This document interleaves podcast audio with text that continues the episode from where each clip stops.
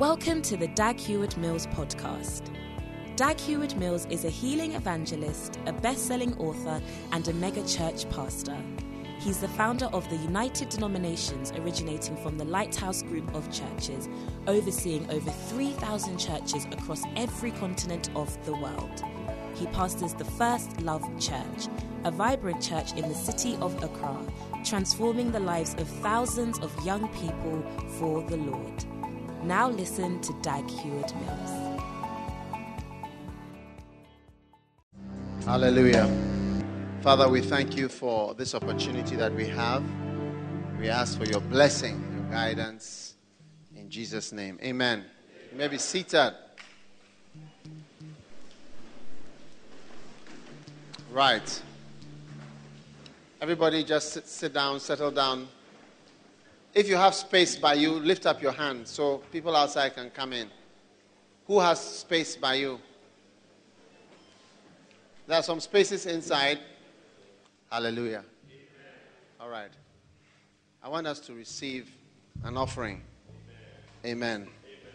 All the offerings that we receive here are contributions to Healing Jesus Crusade or Healing Jesus campaign. We are gradually changing the name from crusade to campaign. And uh, one of the reasons is that one of the reasons is that the uh, Islamic um, areas that we are going to uh, say that use the name crusade to say that we are um, doing what the Europeans did during the Crusaders' wars when they invaded the Holy Land and there were fights with Muslims in the Holy Land. So, our last crusade, for instance, they brought out crusade is defined in Oxford Dictionary as this, this, that, that. Europeans invading of Muslims, whatever, to fight and so on. So it's some advice that we've been getting. So gradually, we are changing to a campaign, which is also a crusade. Hallelujah. So our next campaign will be in, uh, God willing, in Niger, where we just heard that Gaddafi and his sons have just come there. so I think they really need a crusade there. So we want you to support with money. Amen.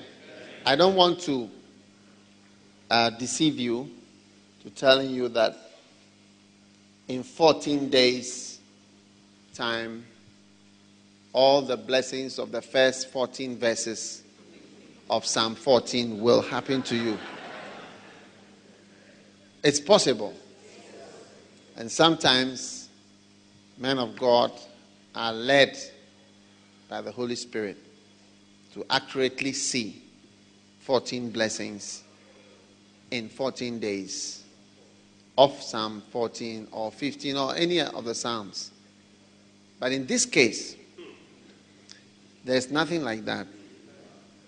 All that is going to happen to you is Luke 6:38. Give, it shall be given to you, good measure, pressed down, shaken together, and running over. Men will give to your bosom. Amen. So everybody take out your offering and let us pray. Father, I'm waiting for you to take out your because of where it is.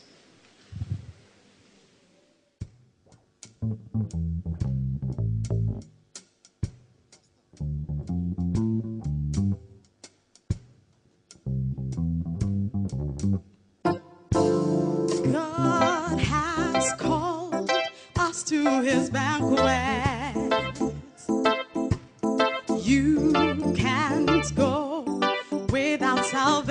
Salvation. No. God has called us to his banquet. You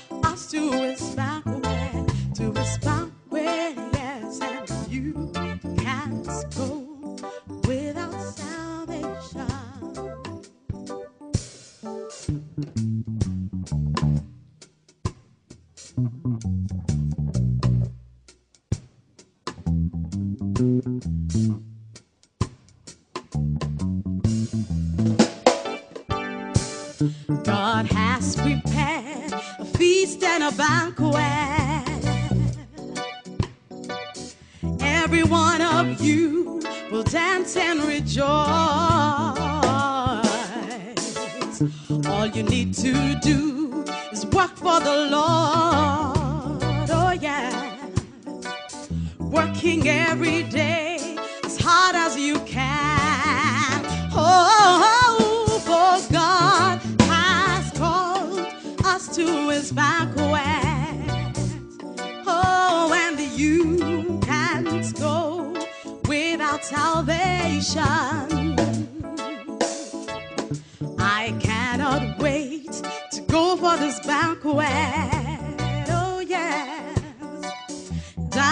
The King, the King of Kings. Oh, yeah.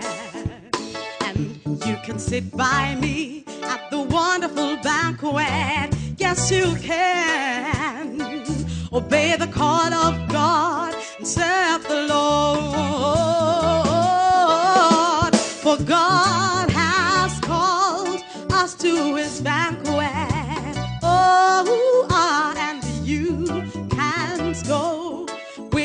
Salvation. No. This very day, you must reach out to sinners. Mhm. Night is coming soon, no one can work. Oh no. What are you waiting for? Rise up and do it. Do it, brother. Oh, oh, oh. Your only chance is now serve the Lord. Oh, oh, oh, for God has called us to his banquet. Yeah, yes, and you can't go without salvation. Without salvation, God has called us to his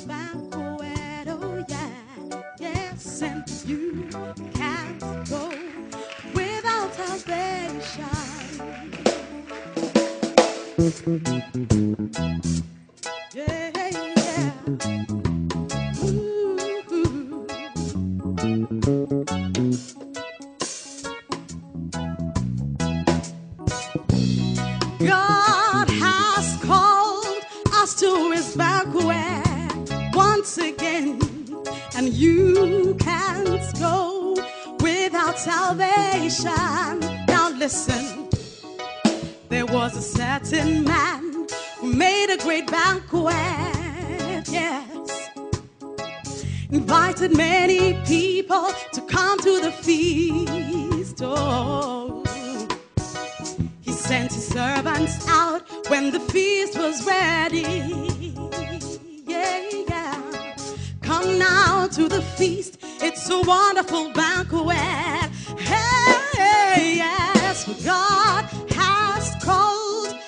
To his banquet, to his banquet, and you can't go without salvation. No. But with one accord, they made up excuses, many excuses. Sorry, we just can't come to your wonderful banquet. Oh, oh, God has called us to his banquet, to his banquet, yes, and you can't go without salvation. No. The first said to him, I bought me some new land. Yes, I did. I need to go right now to look at the new land. Oh, I'll build my mansion there, right on the new land. Yes, I will. Sorry, I cannot come to your wonderful banquet. Oh, oh, oh, oh. God has called us to his banquet. Oh, yes, and you can't go without salvation. Another said to him, I bought me some oxen, oxen. I need to go right now to see my oxen. Oh, oh, oh, oh, yeah. God has called us to his banquet. Oh, oh, and you can't go without salvation. Yeah. Another said to him, I married a new wife, my sweet little baby.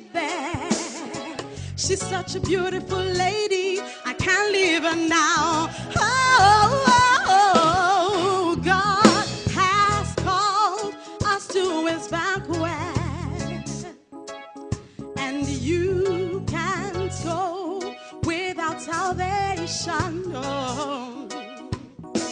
So the servant came and said to his master, Oh, master, master, so many, many excuses, no one is coming. Oh, no. The master said to him, Go to the streets and the lanes of the city. Bring in the halt, the poor, the maimed, and the blind. Yeah, yeah, God has called us to his banquet, to his banquet, yes, and you can't without salvation. No.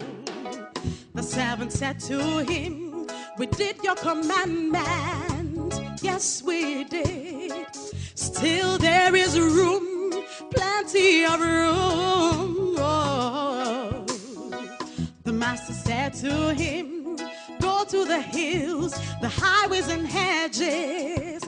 Compel them to come in. My house must be filled. Oh, for God has called us to his banquet, to his banquet, yes, and you can't go without salvation. Oh, so everyone be warned, for those I invited to my banquet will never have a taste of my wonderful banquet. Ooh, oh, God has called us to his banquet, to his banquet, yes. And you can't go without salvation. Salvation, yeah. God has called us to his banquet, to his banquet, yes. And you cannot go without salvation.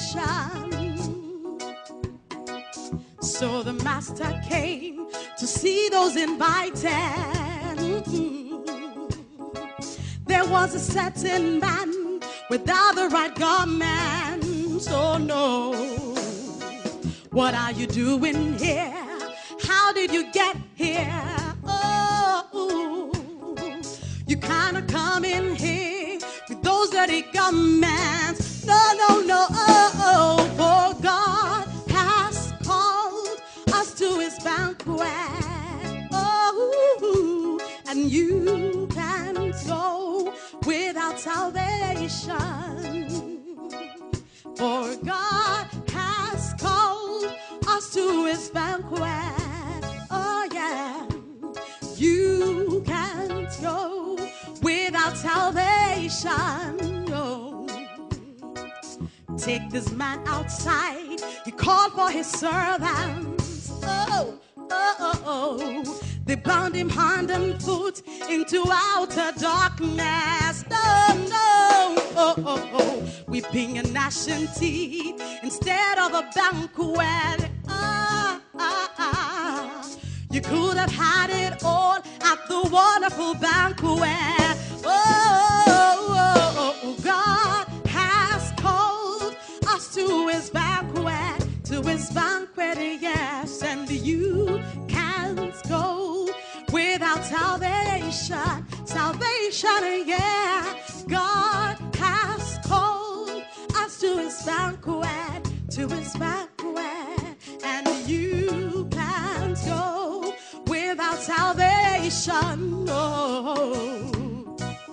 So, my brothers and sisters, this is a message, a wonderful message. Don't make light of it, it's a wonderful banquet. Will you come with me? Sing, God has called us to his banquet, and you're welcome here, you can't go without salvation. Will you come with me? To his banquet, to his banquet, yeah, and you can't go without salvation, without salvation. God has called us to his banquet.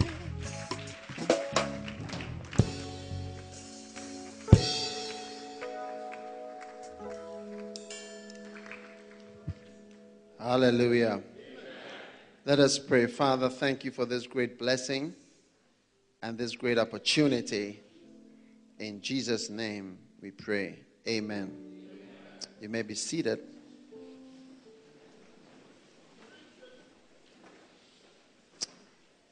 Last week, we began uh, to teach about why we should be as, we should be soul winners.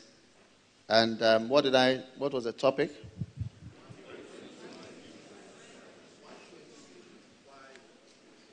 Yeah. Uh, What topic did you give it? All right. So that was number one. So number two.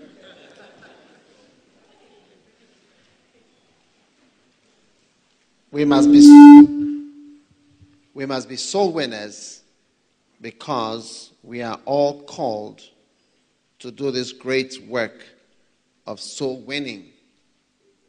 Amen. Hallelujah.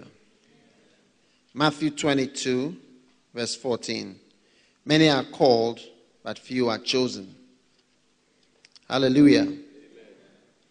Many are called, but few are chosen.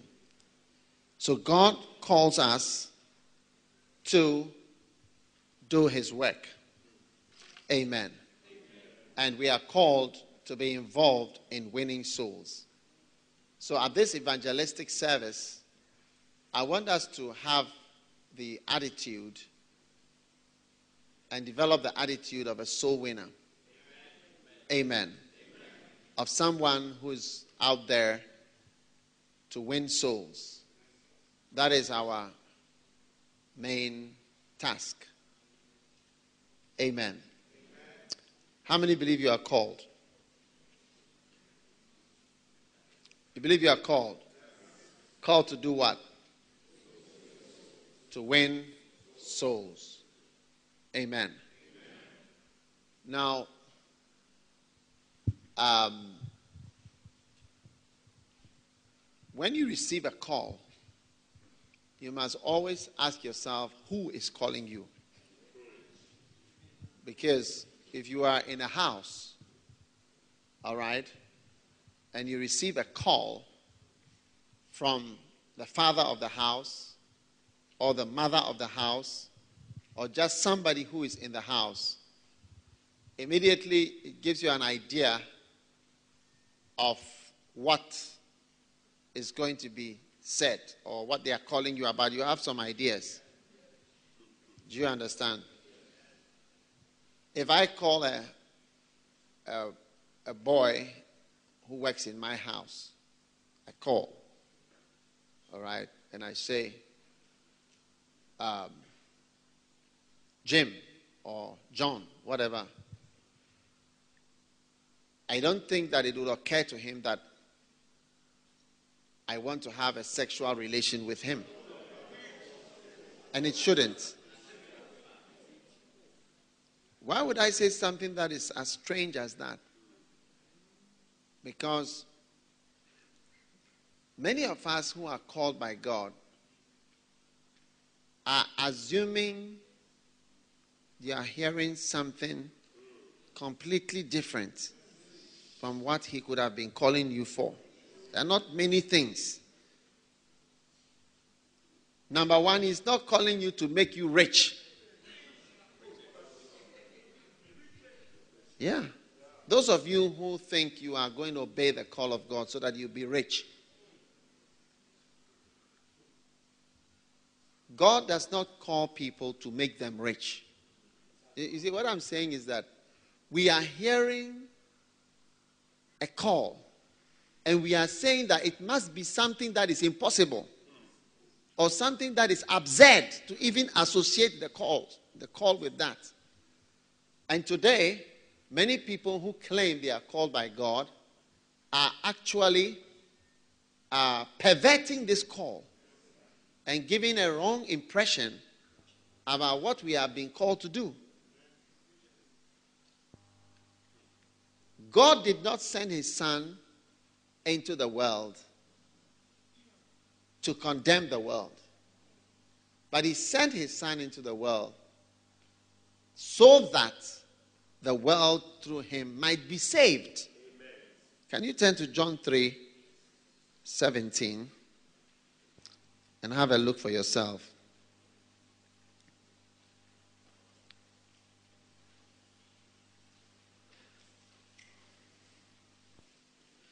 God sent not his son into the world to condemn the world, but he sent his son into the world that the world through him might be saved. This is the essence of the, the sending.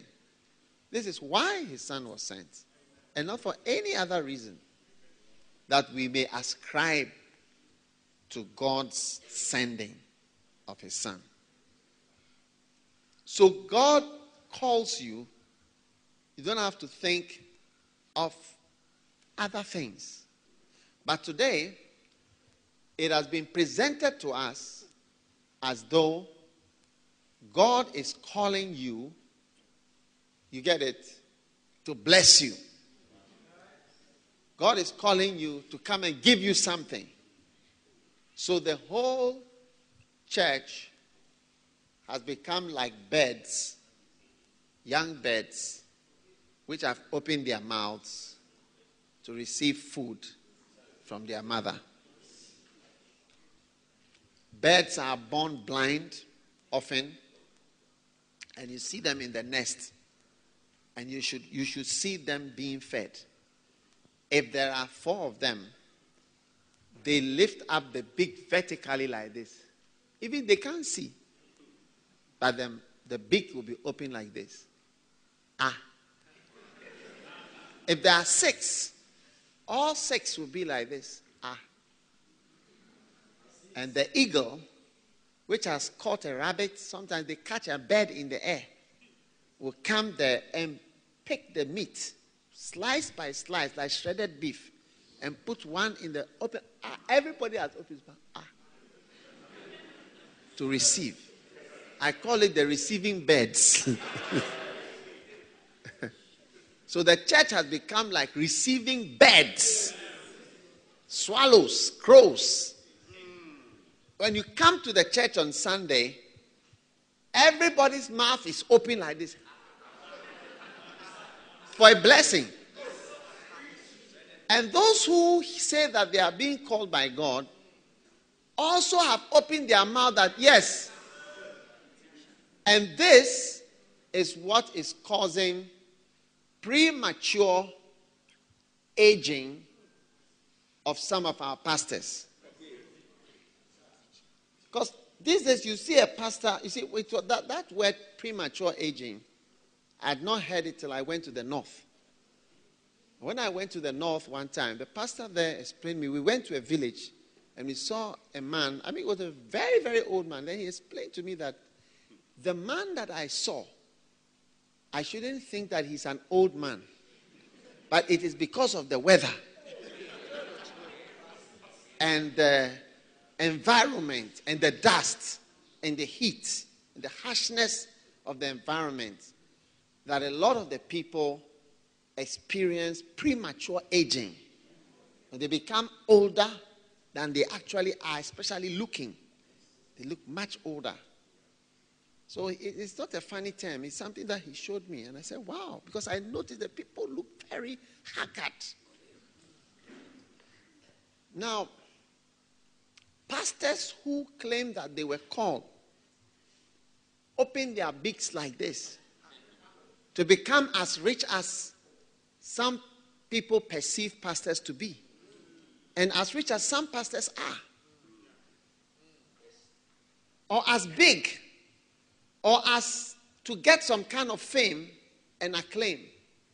And when it turns out to be just hard work that you must continue for a long time, you see that by the age of 40, premature aging sets in. And you see that somebody who had zeal to come for a meeting, he does not have the zeal anymore. Some of you are here, your pastors are not here because they are suffering from premature aging in the spirit. It's true. That's why you are here, but they are not here. And it is because people came with the beds, what did I say? Receiving bed attitude into the ministry, thinking that you are going to, you are being called to receive promotion or greatness or some kind of acclaim. But it's not like that. The Bible says the laborers are few. The harvest is plenty. So people who work hard for a long time are few. It's true. And labor is something that is not fun, but it's persistent, continuous working that must carry on to the end. I am preaching 120 reasons why you must be a soul winner. And I hope to preach it more than 900 times more before this 120 sets before I die. Yeah. I must have more than 900 opportunities to go through the whole 120 reasons. So, premature aging and premature tiredness and premature inability to seek for God and inability to press on with the things of God sets in to people who underestimated that call. You see, one day somebody who was working with me said something, and I was very surprised because I, had, I hadn't noticed it myself. The person said, When I call, I'll start and say, Oh, how are you? Are you okay? And this person said, I just, I'm just waiting for a particular word. As I start this, this, this, then I will say a particular word. As soon as I say that word, the real reason why I called is coming.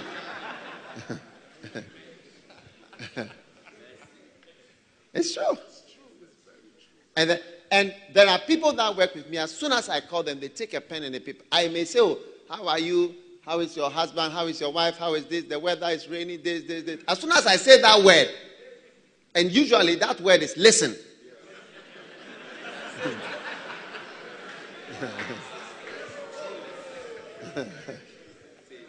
so, what I'm trying to say is that when a particular person calls you, you must tune your mind in there can be only two or three things that he may be calling you about. So if God has called us, God, God, tune, retune your mind out to the possibilities as to what he may have called you about. It's something to do with working for him seriously. It's not about being great or being promoted. Neither is it about working for him for a brief period. It's work and it's work to continue. You see, it is it is energizing and exciting to be appointed as a pastor. It is energizing and exciting to sense yourself entering into a realm that you were not in before. But that is just phase one of your ministry. Everybody's life has four phases. The first phase of your life is the seed sowing that brings you into existence.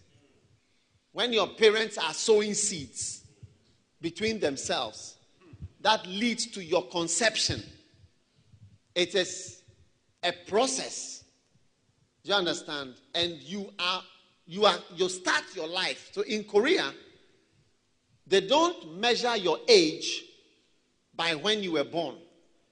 Because I went one time I went to Korea and I thought that Yonggi Cho was 71 years old.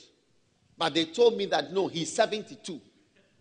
And I said, How can he be 72? They said, No, in Korea, they count how old you are and they add when you were in your mother's womb, is one of the years. It is nine months, it's part of your life. So they add it to your, your years. So when a Korean tells you I'm seven years old, he was actually born six years ago.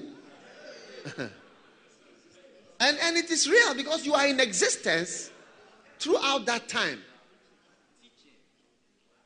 So, causing you to exist and the seeds that are sown in you forms the first part of your coming into the ministry or coming into life.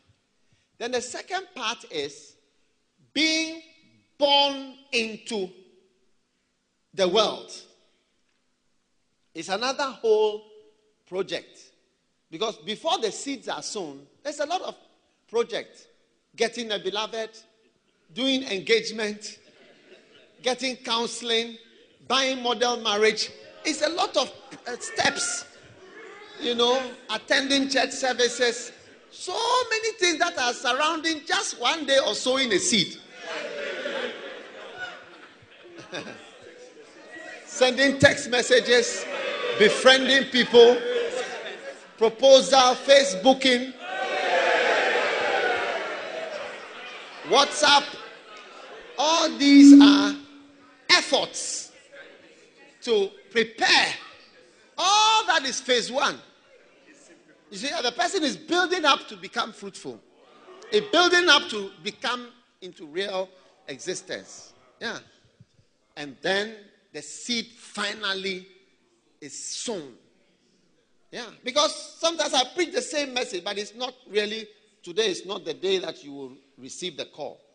You receive the call at a particular day, so you realize that, wow, this time I understand what is being said. So the second one is where you are forced into real ministry. Now, when pastors have been appointed as pastors and they become regular, real pastors, and it's like you actually become a pastor or you really are in the ministry, you really have a church, you really minister. You know, it's like the forcing of the baby out into real life. Now, the baby is forced out into real life and join us in the real world. That is stage two. And it's very difficult. So most people end their ministry before phase one. And some end it in phase one. And some don't make it to phase two, which is forcing out to become a real pastor. I was forced out to become a real pastor in Ghana.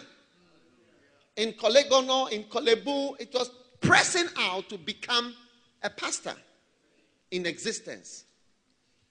Then phase three is the longest phase. It's your whole life of eating, drinking, sleeping, poo-pooing, doing everything for years of the same thing. No changing.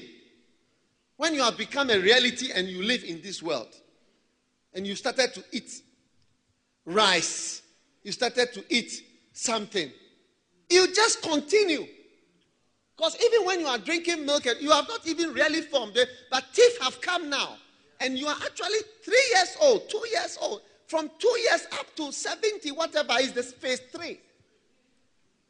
You see, one day I heard Kenneth Hagin spoke to, uh, the Lord spoke to him and told him that uh, last week you entered into the third phase of the ministry. And he told him that he had been in phase one phase of his ministry for nine months or some months. And then he entered into another phase. And he said, If you are faithful, you enter in the fourth. And he told him that most ministers do not enter the first phase of their ministry. They don't even enter the first phase. Yeah. You can read it in Kenneth Hagin's books. You can read, I believe, in visions and those. You see these phases is there. I didn't invent it. But if you even look at life, you see that it's in four phases. And this is the long one. This is where premature aging happens. After some two years, hey, we are tired. This world is very hard. After some six years, say, ah, ah, is this how it's going to be? It's very boring. The same thing over and over and over and over and over. Working hard like this, living, eating, living, eating, working hard. Today you are happy, tomorrow you are sad. What type of world is this? But it's, it is about persisting for years until you get to the last point where you now prepare to leave, which is phase four your exit and your final preparation to go out of this world where you have finished with phase three. Now, most of us, especially lay pastors, have developed, some of them, premature aging. Now, recently, the Holy Spirit spoke to me and he asked me a question When did Kenneth Hagin die? This is the question the Lord asked. When did Papa Hagin die? And I said, When did Kenneth Hagin die? He died a few years ago. So, but he asked me, when, when did he die? So I went to, I went to uh, Wikipedia and I checked when he died. I saw his date of birth and his date that he died. I said, wow. So then, then the second question How old was he when he died? Because his date keeps confusing me. Was he 83 or 86? So I checked he was, when I calculated, he was 86. He was 86, but he died in 2003. Do you see? So I keep getting confused. So 83, 86, 84. It's 2003, but 86. So when I calculated, then the Lord asked me the third question When did you meet Kenneth Hagin? I said, around 1980. Then he asked me that what message was he preaching in 1980? I said, oh, he was preaching about faith, visions, dreams, and all the things that he normally preached. Then he asked me, How old was he when you met him? And I calculated 1980, this 83, he was 63 years old. I was, then the Lord said, Were you glad that Kenneth Hagin was still preaching faith and the things that he preached that changed your life and gave you. Were you glad that by the age of 63, he has not said that he is suffering from premature aging and that he's going into administration and he's leaving the ministry to do something else, or that he's come up with a new idea? And I said, Wow. I'm very happy that by the age of 63, that is getting to 70, which is 1980.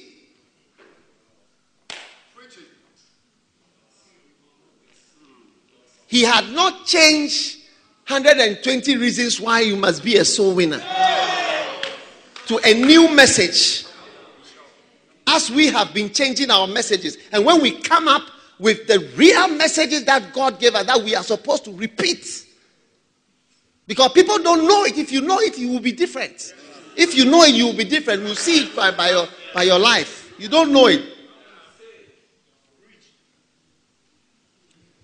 Then the Lord asked me, Are you happy that he continued to preach? Because it is around the same time that he met with Bishop Oyedepo, Pastor Chris, I think some other pastors in Ghana, and so on. I heard Dr. Otabil also mention his name before, and all this. Are you happy? I said, I can't even imagine it, how Africa would be if a pastor starts to experience premature aging and premature shifting from a message. You see, one day I went to Kenneth Hagin. I've been, I, I traveled from Ghana. When I got there, said, this week he's preaching on ABC of faith. And I was a bit irritated. I said, oh, ABC of faith. I've come very far. ABC of faith. I have this, I have this book already. ABC of faith, I have it. And the Lord said to me, Will you shut up? And rather learn a reason why somebody has been here for a very long time. Will you shut up and learn the reason why people are there for a long time? Ask yourself why he's there. Because he told a lot of people, I'll be there when you are gone. You'll be gone and I'll be there. And all of them went and he was there. So the call of God has been misrepresented to a lot of people. You think that it's some glory, some you become famous, you have a big car, and you will be this and that, and, and it's been misrepresented. You don't know it's to suffer. It's to work. That's right. It's to work for it's not to work for three years, pastors. It's not to be a lay minister for six years and then you stop. And you, you don't you don't go to church anymore. Sometimes you come, sometimes you don't come. You see them and you form a bad example to Christians who are in the church. And they say, Oh, but this was my pastor or my lady pastor. And now he doesn't come. Now she doesn't come. And you see a bad example. That's why I'm preaching to you. I said, Don't follow bad examples. Some of the pastors are backsliding. Some of them are really backsliding. They suffer from, they were excited to be appointed. They would come for homecoming. They would come for this. If you call them, they will not come now. Last you've come to sit here, they will not come. It's like, oh, this and that and that. When it goes 120 reasons, we have, we have heard it 120, 120 reasons. That's why the Lord asked me, How old? What age? What, how old was he when he died? How old was he? What year did he die? What year did you meet him? How old was he? And he had not changed it. So when we look at ourselves, realize that we are, we are all looking, even as we come here, our mouths and our beaks are open to hear something strange and something different. Meanwhile, I can say that one spirit that has also entered Lighthouse is a spirit of non evangelism, which is a spirit of backsliding. I'm telling you. Non evangelism. Yeah. Because evangelism is the key to life for a pastor and for a church. Once the church loses its real aim of winning people to God, eh, it changes. It becomes social fulfillment. There are so when, when God calls when God calls you to be a to be a church, it's not calling you to have a center for funerals. But if you go to the Kwapim Mountains and many, many churches, there are centers for funerals. Do you think God was calling somebody to create a center for funerals? A center for weddings, a center for celebrations, a center for prosperity teachings, a center for motivational speeches. Gimpa is there for that. And if it is a place for funerals, we can build a funeral home with a hall. I've been to funeral in America. They have halls.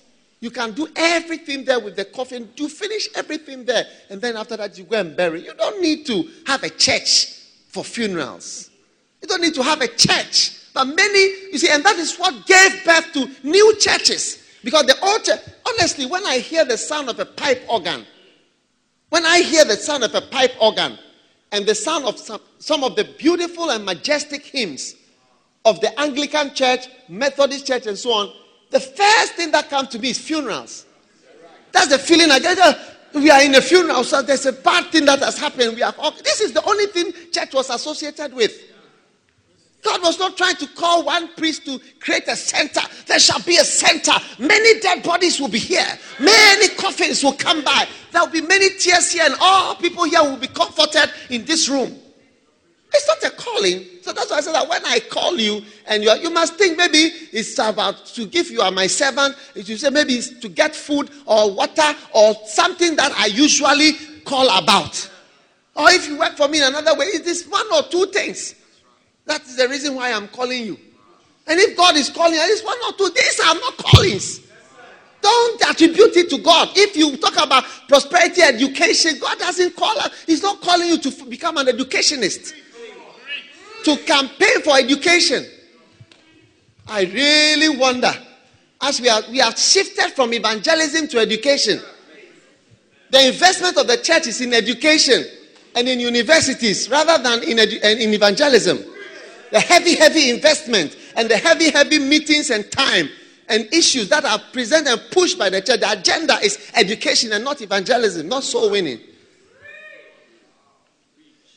You, you, you don't understand it.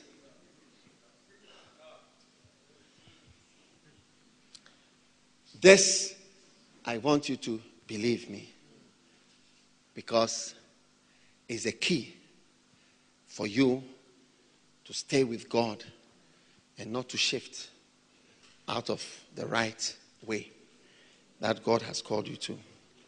Amen. Amen. Reason number three.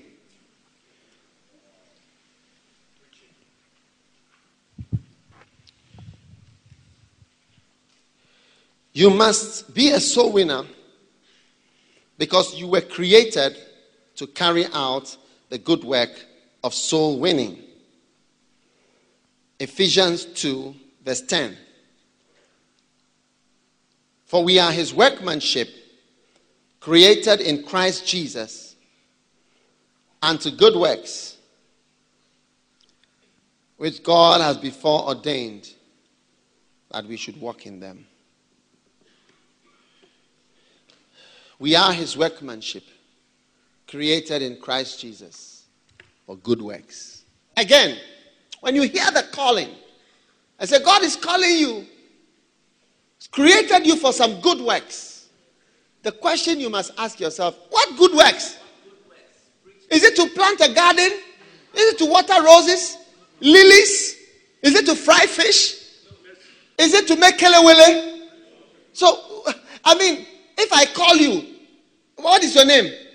If I call you, will you think of making kelewele for me? No, Bishop. Have you made kelewele for me before? No, Bishop. So when I call you, why do you think of kelewele? There should be no reason. There should be no reason. But it's like God calls us, then immediately you are thinking of making a school. God calls you immediately, you are thinking of money and prosperity. God calls you immediately, we are thinking of all kinds of things. It is fantastic. Why it should occur to you when I call? It's like you call somebody and it's like the person you say, ah, he's calling me to have sex with me. Why do you occur? How does it occur to you? So your, your mind is totally off course in relation to what God may have possibly called you about. When we talk about works, created unto good works, what are the possible good works? I mean, what are the possibilities? What are the possibilities? What are the possibilities? We have added so many possibilities.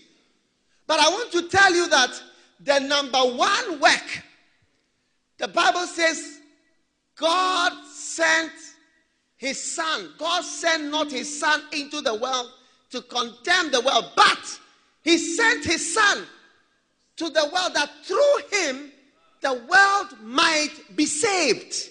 This is why he sent his son. And I did not write the Bible. I came to meet the Bible when I was born, it was already there. And I've not added one word to it. God so loved the world that he sent his only begotten Son. Whosoever believes in him should not perish but have everlasting life. God sent not his son into the world to condemn the world, but that the world, that is why, but, but why? But he sent his son so that the world might be saved. Saved from what? saved from um, poor education, saved from poor health, saved from bad water. So when the church gets up to start its campaign to provide electricity, water, this, they are all work. So I'm not saying they are not good. They are all good things that we should ask ourselves. And now I want you to see today, as I come to the end of my message, whether God considers all works as the same. He does not. He does not. Turn with me to Ephesians chapter 2, uh, Revelations chapter 2.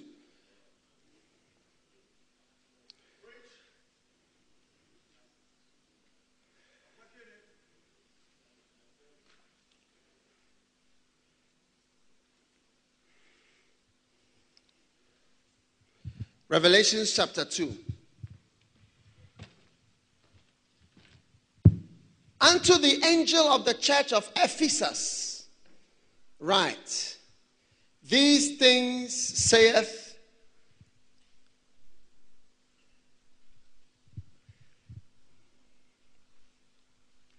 he that holdeth the seven stars in his right hand, who walketh in the midst of the seven golden candlesticks. I know thy works. God knows what works we are doing. And thy labor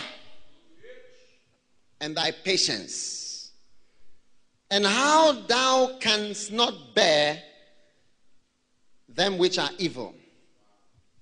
And thou hast tried them which say they are apostles and are not, and hast found them liars, and hast borne and has patience, and for my name's sake has labored and has not fainted.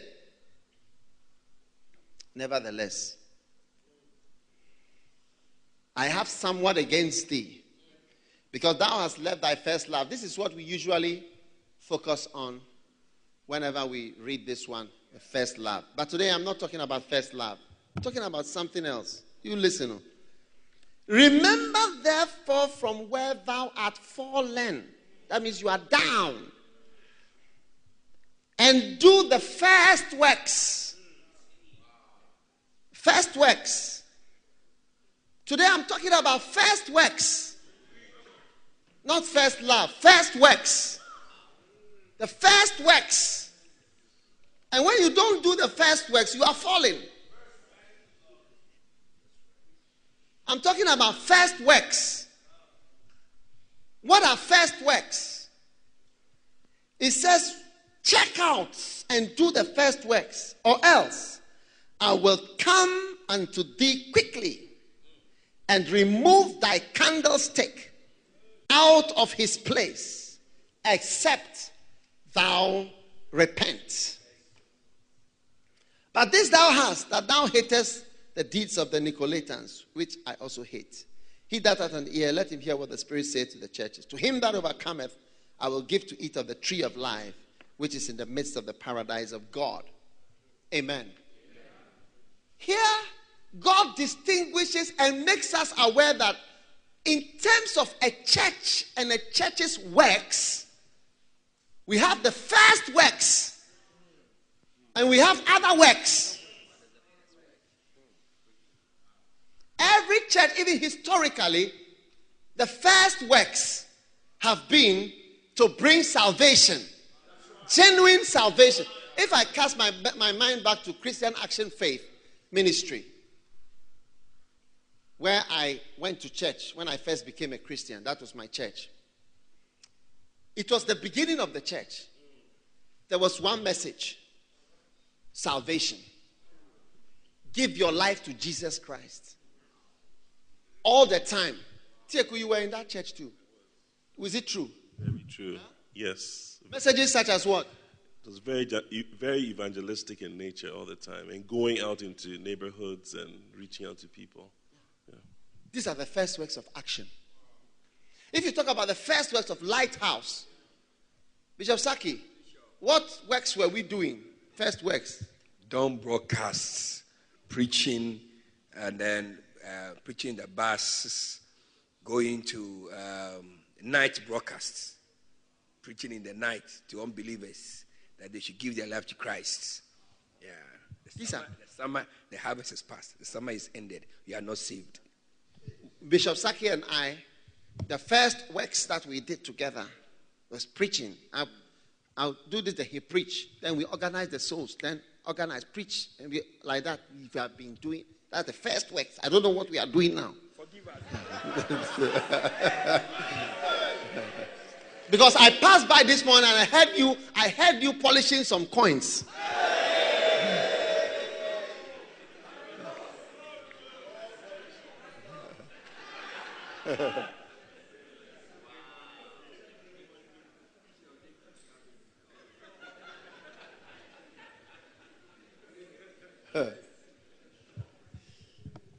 yeah? Just encouraging the people, polishing, same coins.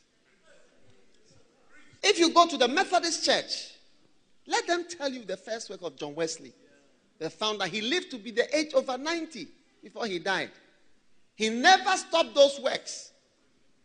Never stopped those works. Riding in a saddle, even at the age of 80 something, he can preach 20 times in a week.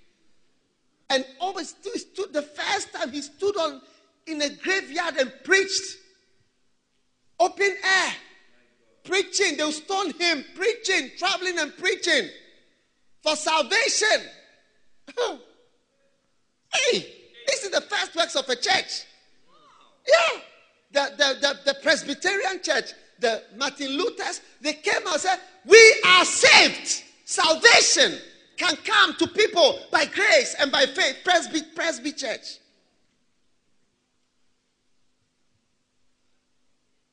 Now he wants.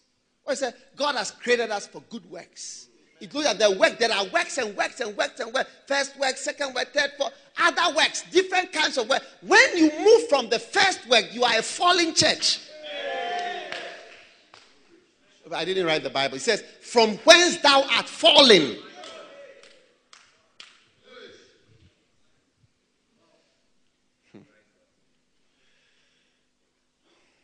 And Lighthouse all over the world, we are one of the falling churches as far as this is concerned. Because we are now also an older church. So we are also falling in that regard. It's true. Mean, the zeal, the zeal to be a soul winner is not in, it's not, it's, it's not even, it's not in us. It's not in us. You don't get that. When the talk, pastor said, they will ask you when you preach. Uh, how, how come you are able to, you have been able to maintain your, what do you call it, uh, preaching the basics for all these years? How come you have been, this is what they ask me all the time. How come you have been able to maintain the, whatever, basics and how you are you able to keep the, you still seem to have the zeal or whatever. And this was the questions they ask when you just preach the normal one. It's because you are so fallen.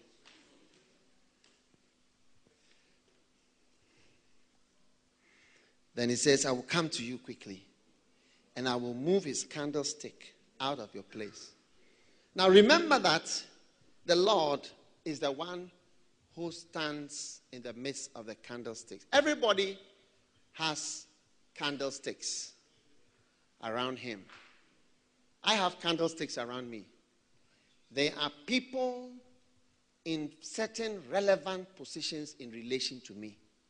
Jesus is standing and the candlesticks are around him. He said, These are the ones that I'm close to and that are relevant to my life. But candlestick that is two miles away in a shop, it's not relevant to me as I'm standing here. The candlestick that is helping me to give light and it's important in relation to me are these one, two, three, four, five. The ones being sold at Makola here are not relevant. The ones that are sold behind the market here are not helpful to me. I need these, and they are the ones that are relevant. Now he says that if you do not do the first works, I'll move your candlestick out of the place. You will become irrelevant and unrelated to what God is doing, where Christ is standing. And this is how come large sections of the church have become irrelevant. God has just displayed. You see, t- today, many Orthodox churches cannot even believe that churches like ours came to exist. That we come, we've built buildings, and they have been there for years. We have come and built buildings and have even built as many buildings as they have in the whole country. They can't believe it. Because who, who, who, who are we? Nincompoops and idiots and uh, uh, uh, what do you call it? I mean, uneducated. We have not been to Trinity College. We've not been to whatever. We have. We don't know theology. We have not learned all those things. We just all those things are not relevant to what we are doing. What they learn at Trinity College is hardly relevant to what I'm doing. I don't. I don't. I don't need it to build a build the church without going to Trinity College. What they are doing, the theology, all this is irrelevant to what I'm doing. oh yeah, it's, it's, a, it's a fact. It's, it relevant to what Dr. Mensa Otabil, what they say. You may say you are the Orthodox, whatever, you are the great, whatever, this of the. When you are going to be a priest, you must. Oh, people have, without even one school, nothing. You see the church is big. You see the Orthodox churches, the only old people go there. And you see all the relevant society and whatever they are coming, coming there. Yeah. That's how you become irrelevant to what God is doing. And you must always expect to see him coming with a new candlestick to come and put in the relevant place. Yeah. But if you can maintain the first works, huh, your candlestick will, you will not be taken from your position of relevance and relation to the Lord like this. Because there are people that have been important to me in the past that they are no more important to me. It's true. There are people that have been, when I look to the right, this one is there. When I look to the right, this one is there. Today, there are people that are not relevant to me.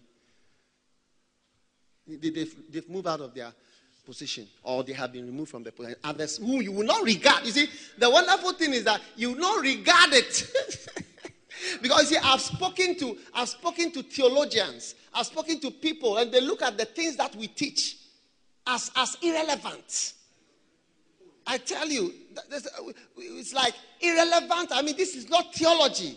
This is not, I mean, Old Testament seven, New Testament. What is Old Testament seven? What is New Testament? I don't need Old Testament seven. Look at the Kodesh we have built. I, without Old Testament seven or New Testament seven, without theology, without BA, without masters, without have a Bible school, they don't even need any. They don't need accreditation.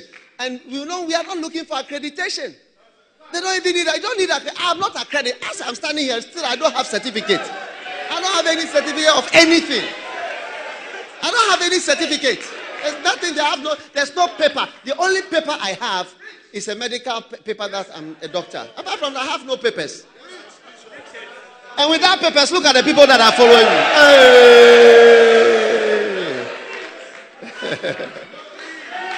Hey.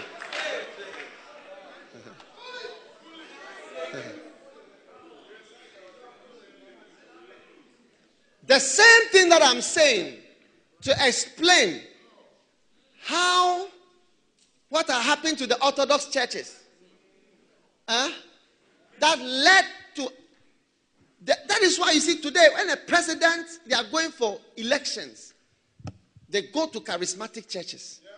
It's true. Yeah they go because they know we are relevant. Soon to become irrelevant soon to follow the steps of Orthodox churches if we have not already fully followed themselves. Well, now these same Orthodox churches are now returning to what was relevant. I'm telling you, you watch them and see. Yeah, returning to the first works. Today I watched a, the, the moderator of the Presbyterian Church preaching. It's a business luncheon. He was preaching the word on TV this morning with his coat and everything. He was preaching. I said, That's it, brother. Elderly man with gray hair. Yeah, he has joined us on TV. Hey. At first, you cannot get a, a, a Presbyterian church on television preaching. It's like it's for money loving, charismatic pastors who are glamour, you know, psychedelic type of people on TV. Receive the word, you know. This. He was standing there reading his preaching to us. Hey! And in the same way, as we place aside the first work of breakfast meetings for soul winning and open air crusades and campaigns, and replace it with how to be rich, how to get money, how to prosper, how to make it, how to do well, all these things. I'm telling you, watch and see. Our candlestick will be taken. So you are no more so important to me. I know it. Because all through this ministry, rarely have I seen people who have maintained their relevance even to me. It's true. I cannot lie to you. Throughout, go throughout the years. That's why this one is standing right. When I pick a phone, it's this person I'll call. When I am doing something, this person I will speak to. But as the years go by, so that you pick a phone, you never call that person. You call another person. And that work is always being done, but somebody else has come to do it over and over and over and over and over. Because people lose their relevance all the time. I'll take your place. Another one will come. So, my friends, tonight I want to just jog your, your mind. mind, your memory. I'm not criticizing Orthodox. I'm not criticizing Trinity. I said it in the way I said it for you to see that if if the Orthodox is here. We are holding their coat like this and following them like this. I tell you. We are holding their coat and we are copying them exactly. Yeah. And that is what is leading to prima. Because if, if you are concerned about a soul to be won, your attitude will be different. Even your preaching will be different. Your message will be, your way, your prayer, everything changes. That's what gives life. Evangelism is the only thing that gives life to a church. It's evangelism and the, the fervor and the need and the desire and the real soul winning, not glamour. The work of God is the work of God. The work of God is work. It's constant, hard, persistent, hard work. I'm telling you. And the same crusade, the same standing on the street corner, going out. That's why when I send people to start churches, they become young. Yeah, because they have to go out, they have to win souls. Have, there's nobody in the church. So it ah. makes them young. Then, as they going to realize there's not so much glamour, you have to just carry on phase three for a long time. Say, hey, the face changes, whatever, some business develop and papa superannuation, premature superannuation, premature retirement, premature aging, and they are gone. So it's time to go back for evangelism and know that this is what we were created for. Now, if I bring you into my life to iron my shirt and you don't iron my shirt well, do you think you I will maintain you? If I bring you into my life to cook for me and you don't cook, do you think you can be there? You cannot be there. So if you were brought for this reason, this one thing, Christ came into the world to save sinners. This one thing, you still left it. Do you think you will maintain your position? As I close, I want you to see what was Paul's first work and first message. Turn to 1 Corinthians chapter 15.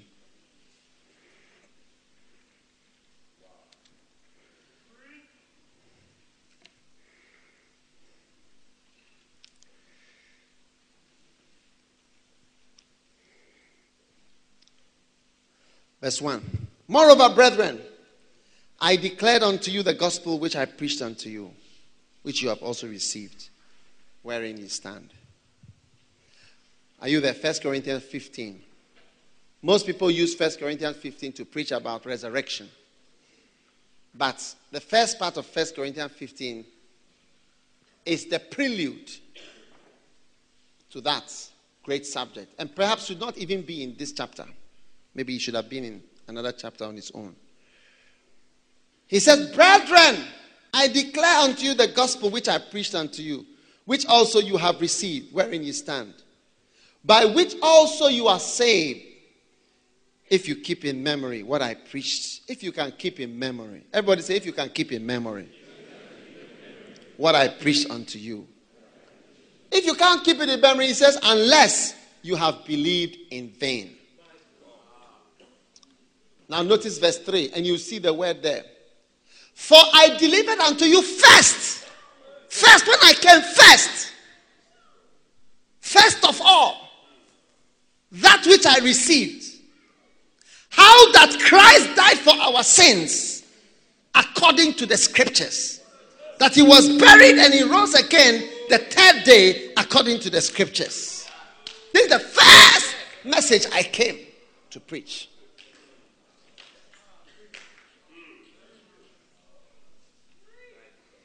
I delivered unto you first of all that which I received. First thing when I came, first of all, what I received. How Christ died for our sins and rose from the dead, was buried. This is the first, first of all, when I saw you. I didn't come and start saying, these are the seven ways to abundance. These are your keys to dominion over this earth. These are seven keys for your happiness and further education. And these are the ways to establish a school. He said, first of all, the first thing I came to is that Christ Jesus came to. I said, and I hope you can keep it in memory. Otherwise, my preaching is useless. Keep it in mind. Remember, this is what I came to give you first. As we have shifted from the first works, all God is saying is that remember, you are falling. You are a falling pastor. You are a falling church. And I believe that our church is also a falling church. And I'm calling it a falling church so that we wake up. I, know, I don't want to say it is about to fall because I can see the fallenness in the church. Yeah. Because we also want more members. We're also trying to pamper people. And we're also experiencing premature aging. Repent and do the very first works. Otherwise, I'll just disconnect you. Before you realize you are in the coffin, you are in the grave, you are gone, you are irrelevant. I think God has a big laugh when he sees big, big Orthodox bishops and people who think they own the knowledge of God Nobody can be a pastor in this country except we come to their school. I think they are so shocked when they see people without even one certificate. Everybody is following him, and they are standing with some few elderly ladies with scarves.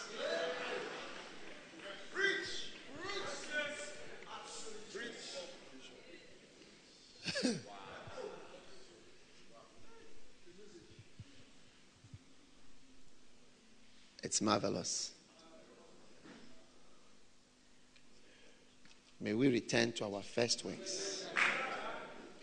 And may our relevance and position never be taken away. In Jesus' name. Stand to your feet.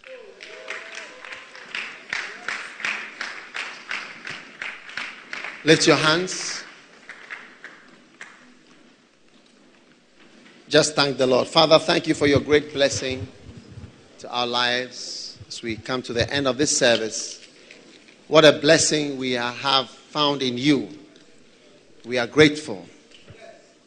We thank you, Father, in the name of Jesus. Just speak to God for just one moment. Paramanda la mamanda la la la la la la la la la lamanda, la lamanda, la lamanda, la lamanda, la lamanda, la lamanda, la lamanda. Meralanda, maradanda, la baranda, la lavanda, la lavanda, la lavanda, la lavanda, la la la lavanda. Alain baranda, la baranda, le de de de de de de de de de de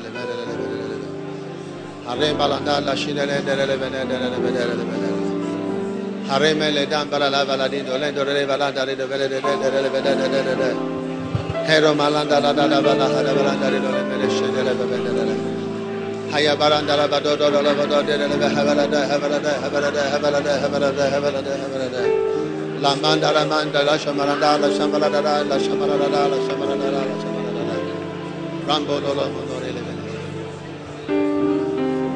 Blessed Jesus, turn us towards your heart. Turn us towards your heart. Have mercy on us. Save us from our sins and save us from our wickedness. Thank you for relevance. That you make us relevant to persist in doing your works. We thank you, Lord, in Jesus' name. Amen. Heavenly Father, we are grateful and we are thankful for what you have done for us today. May we be interested in bringing people to Jesus Christ. And may our churches and our hearts turn back to the first work, the first work of the Methodist Church, the first work of Lighthouse, the first work of the Presbyterian the first works, the first work, the first works of anyone who is saved, the first message of Paul, the first works. May our hearts turn back. We thank you. You have already done it. You have saved us. Lord, we know maybe one day the church will backslide, but we pray that it will not be whilst we are here. Whilst we are here, at least, we beg you, Lord, that we should not preside over a backsliding church and preside over a church that has become useless and irrelevant as far as your work is concerned. We thank you. Thank you for deliverance and healing of premature aging. Thank you for this blessing. In Jesus' name, Amen. You may be seated.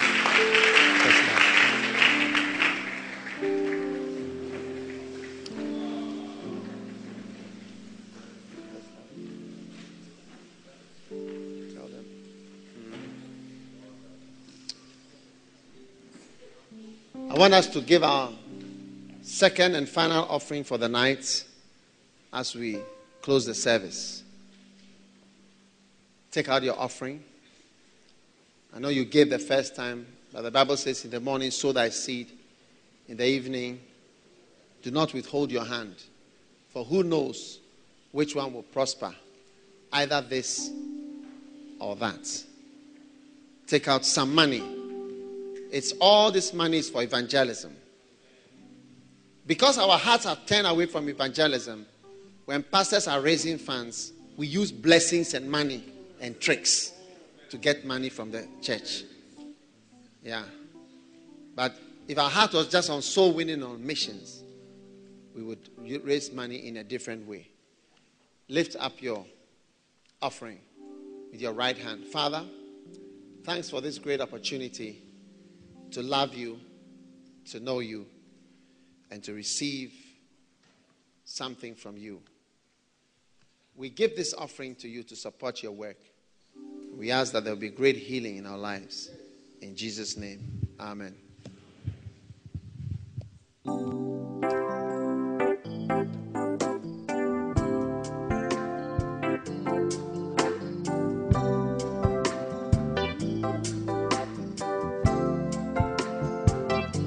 Blessed Jesus, you are my first love. There is no other love that can compare. Blessed Jesus, it is your holy love, it is your perfect love that draws us to you. And there's no other